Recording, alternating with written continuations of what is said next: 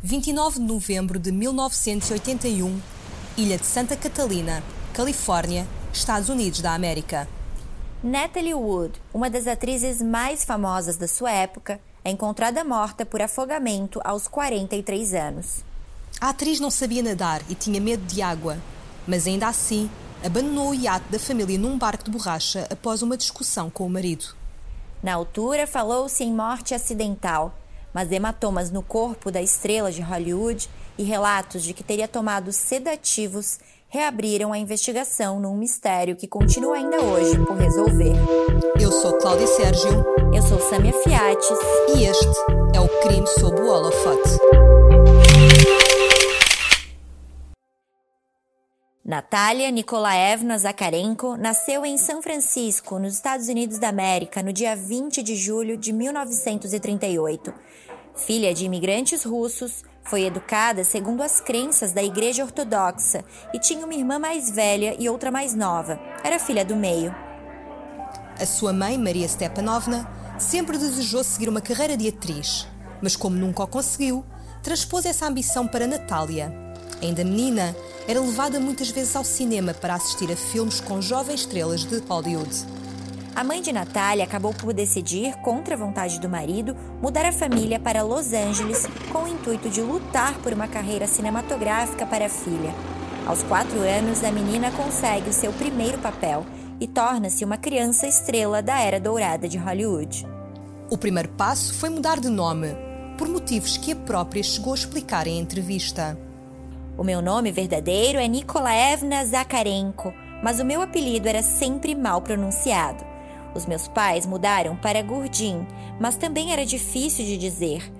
Então, aos cinco anos, decidiram que não tinha um bom nome e mudaram-no para Natalie Wood. Nasceu assim o nome de uma grande estrela. Durante a infância, apareceu em mais de vinte filmes e prosseguiu com a carreira ainda em adulta.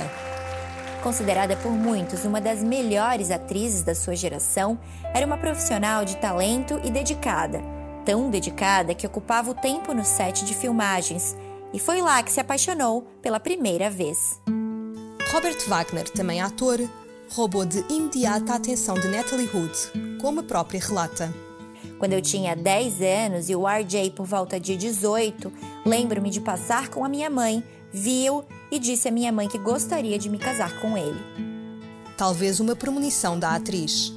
É que no dia em que fez dezoito anos, Natalie Wood teve o primeiro encontro com Robert Wagner e foi aí que os dois começaram a namorar.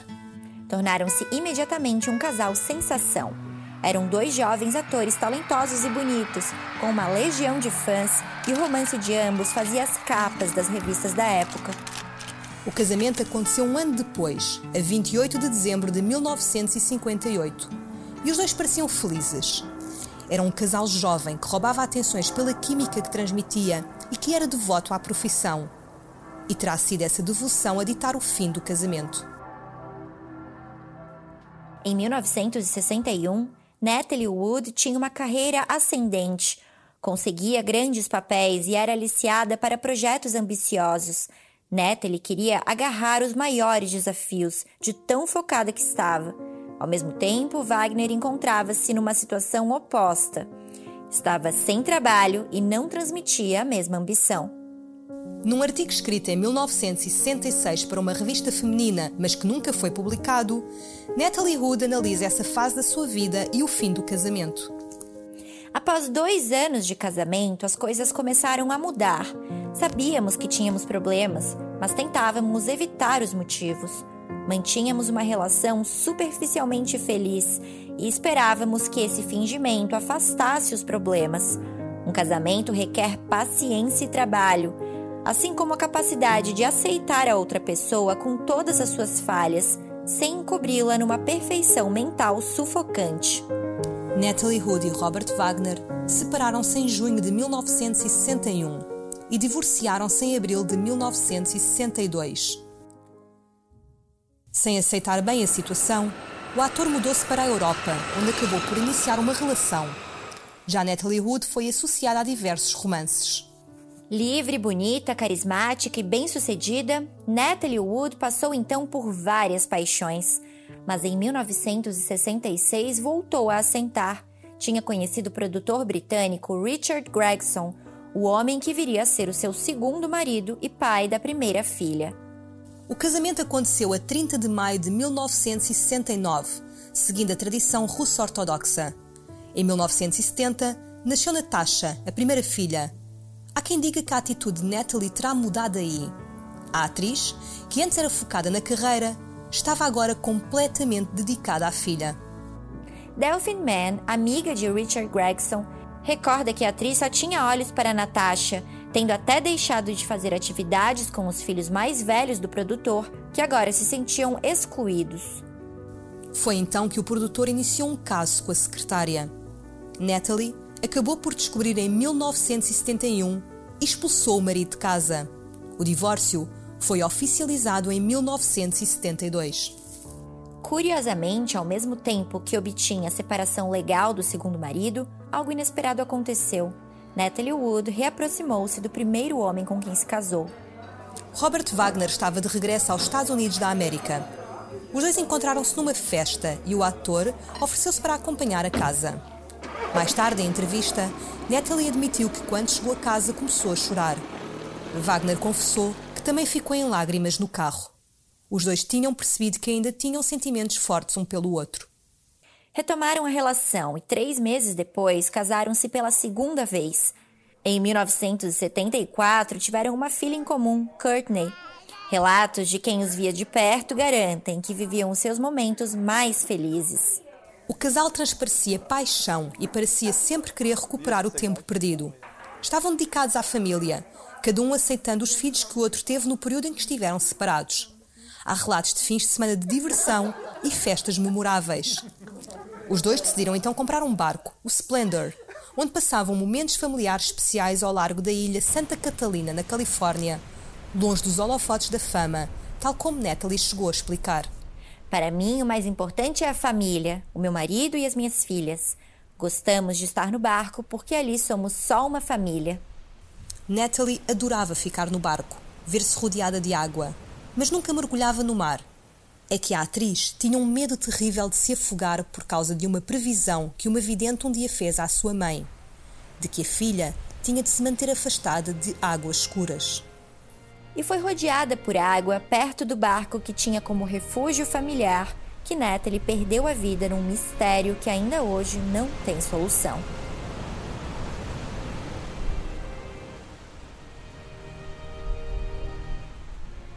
A vinte e nove de novembro de mil novecentos e oitenta e um, o mundo ficou em choque com a notícia da morte de Natalie Wood. O corpo da atriz foi encontrado vestido nas águas de Santa Catalina. Na altura, a polícia de Los Angeles confirmou que tinha morrido por afogamento e começou a investigar as circunstâncias desta tragédia.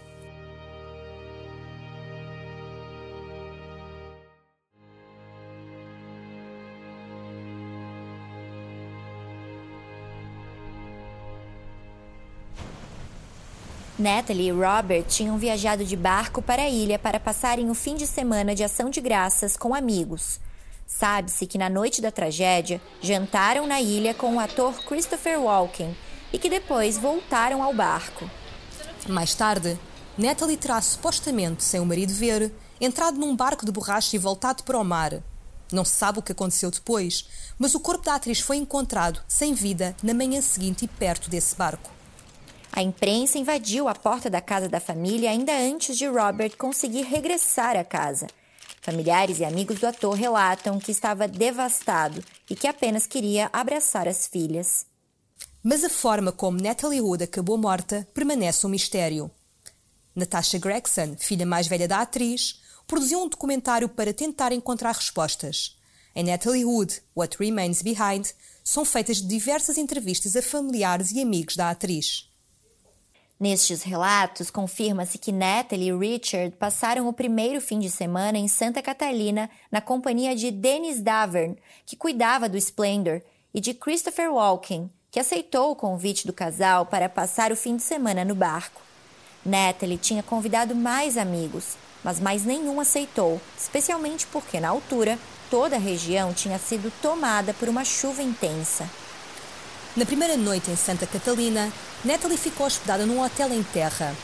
Robert Wagner confirmou que os dois tinham discutido e diz que a decisão foi tomada por o barco estar instável devido à tempestade. Ficou ele na embarcação com os outros dois homens. O grupo jantou em terra na noite seguinte, a vinte e oito de novembro, no restaurante Doug's Harbor Reef. Uma refeição acompanhada por várias garrafas de champanhe e vinho. Robert Wagner recorda para o documentário. Foi agradável. Lembro que bebi alguns copos de vinho. Estava a sentir-me muito bem. O gerente do estabelecimento, Don Whiting, chegou a dizer à imprensa que nessa noite ficou algo preocupado com o grupo, que parecia demasiado embriagado para chegar em segurança à embarcação. Terá pedido a Kurt Craig, que estava no porto, para confirmar se todos tinham chegado bem. O grupo deixou o restaurante às vinte e duas horas e trinta minutos. Na imprensa, surgiram também relatos de testemunhas que dizem ter ouvido uma forte discussão entre Richard Wagner e Christopher Walken. No documentário, o marido de Natalie confirma que os dois realmente tiveram uma conversa mais acesa após o jantar, já no iate. Wagner explica que a discussão se deveu a opiniões que Walker deu sobre Natalie. Ele começou a falar dela, a dizer que era uma ótima atriz, que achava importante que ela trabalhasse. E eu disse que ele não devia meter-se na vida dela. Eu estava farto desse assunto e ele só dizia o que ela devia ou não fazer. Irritei-me com isso. Quando o tom entre os dois homens começou a subir, Natalie preferiu recolher-se e foi para o quarto. A discussão entre Wagner e Walker continuou, com o marido da atriz a admitir que a certa altura partiu uma garrafa com violência. Estava mesmo zangado com aquilo. Quando penso nisso, vejo que não há justificação. Os dois acabaram por se acalmar. Walker foi então para o quarto. Wagner limpou os vidros da garrafa partida e depois foi para o quarto. Notou então que Natalie não estava lá. Eram cerca de vinte e três horas. Fui à casa de banho, mas ela também não estava lá. Fui à popa e o barco de borracha também não estava lá. Voltei e disse para o Dennis e Chris que a Natalie não estava ali, que tinha ido embora. Wagner garante que não ouviu nada que o levasse a suspeitar da saída da mulher, que perguntou aos outros homens e que estes também lhe disseram o mesmo. Conta que a seguir chamou o barco de transporte usado para levar passageiros das suas embarcações à terra. Queria saber se tinham visto Natalie, se ela estava em terra, mas as respostas foram negativas. Já de madrugada, à uma e meia, a tripulação começou a tentar contactar a terra. Duas horas depois, por volta das treze e meia, a guarda costeira atendeu a chamada. Esperámos muito tempo. Pareceu-me uma eternidade. Marty Rulli, coautor do livro Goodbye, Natalie, Goodbye, Splendor, analisa este período em entrevista à C N N. Há muitas coisas que devem ser analisadas, mas este período até a guarda costeira ser contactada é um desses pontos. O corpo de Natalie foi encontrado às oito da manhã, cerca de um quilômetro e meio de distância do iate.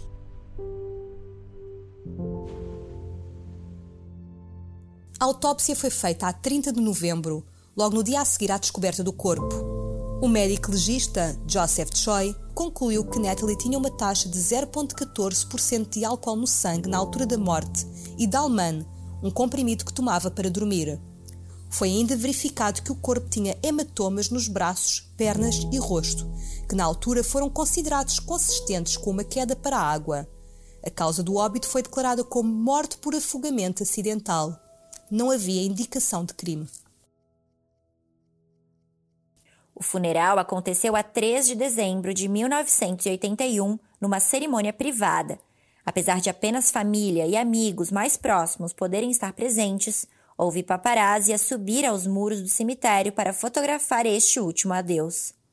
Robert Wagner passou vários dias sem sair da cama depois disto. Foi pela vontade de cuidar das filhas que começou a regressar, aos poucos, às rotinas. Em mil novecentos e oitenta e dois, um ano após a morte de Natalie Wood, Robert Wagner assumiu um romance com Jill Saint John.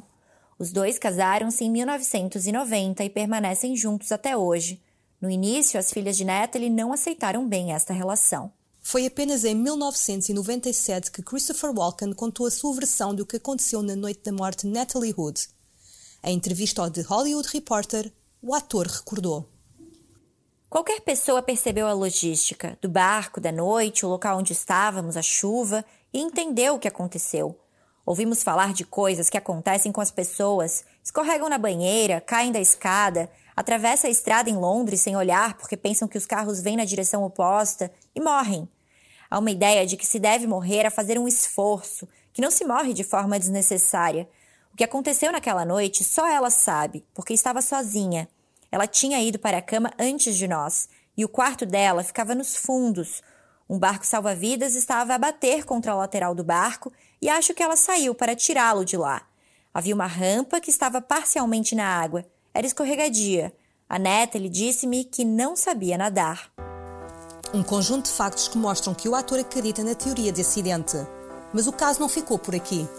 Em dois mil e onze, trinta anos após a morte de Natalie Wood, o xerife de Los Angeles reabriu a investigação. Em causa estavam novas informações que tinham chegado. Logo no dia a seguir ao anúncio da reabertura do processo, Dennis Davern, o capitão do iate, deu uma entrevista ao programa Today da N B C e admitiu ter mentido à polícia em mil novecentos e oitenta e um. E lançou uma bomba. Garantiu que o responsável da tragédia era Robert Wagner, o marido da atriz. Acredito que Robert Wagner estava com ela até ela ter entrado na água. Ainda assim, o xerife de Los Angeles diz não considerar Robert Wagner suspeito, mas achou importante voltar a rever o caso. Dias mais tarde, refere contudo que o ator seria uma pessoa de interesse com a morte da atriz. Wagner reagiu às declarações que o implicam. Não estou preocupado. Podem dizer o que quiserem.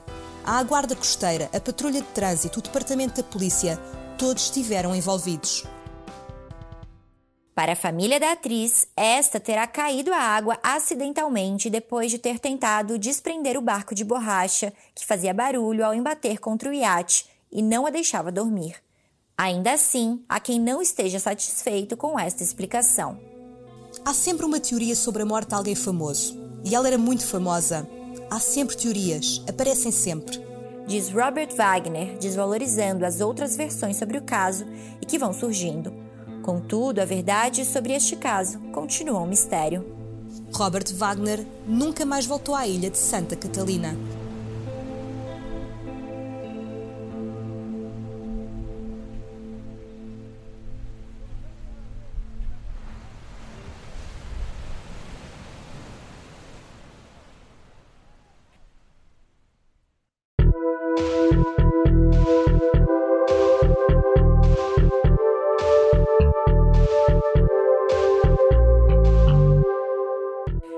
Sob o Holofote é um podcast produzido pela equipa do holofote ponto pt.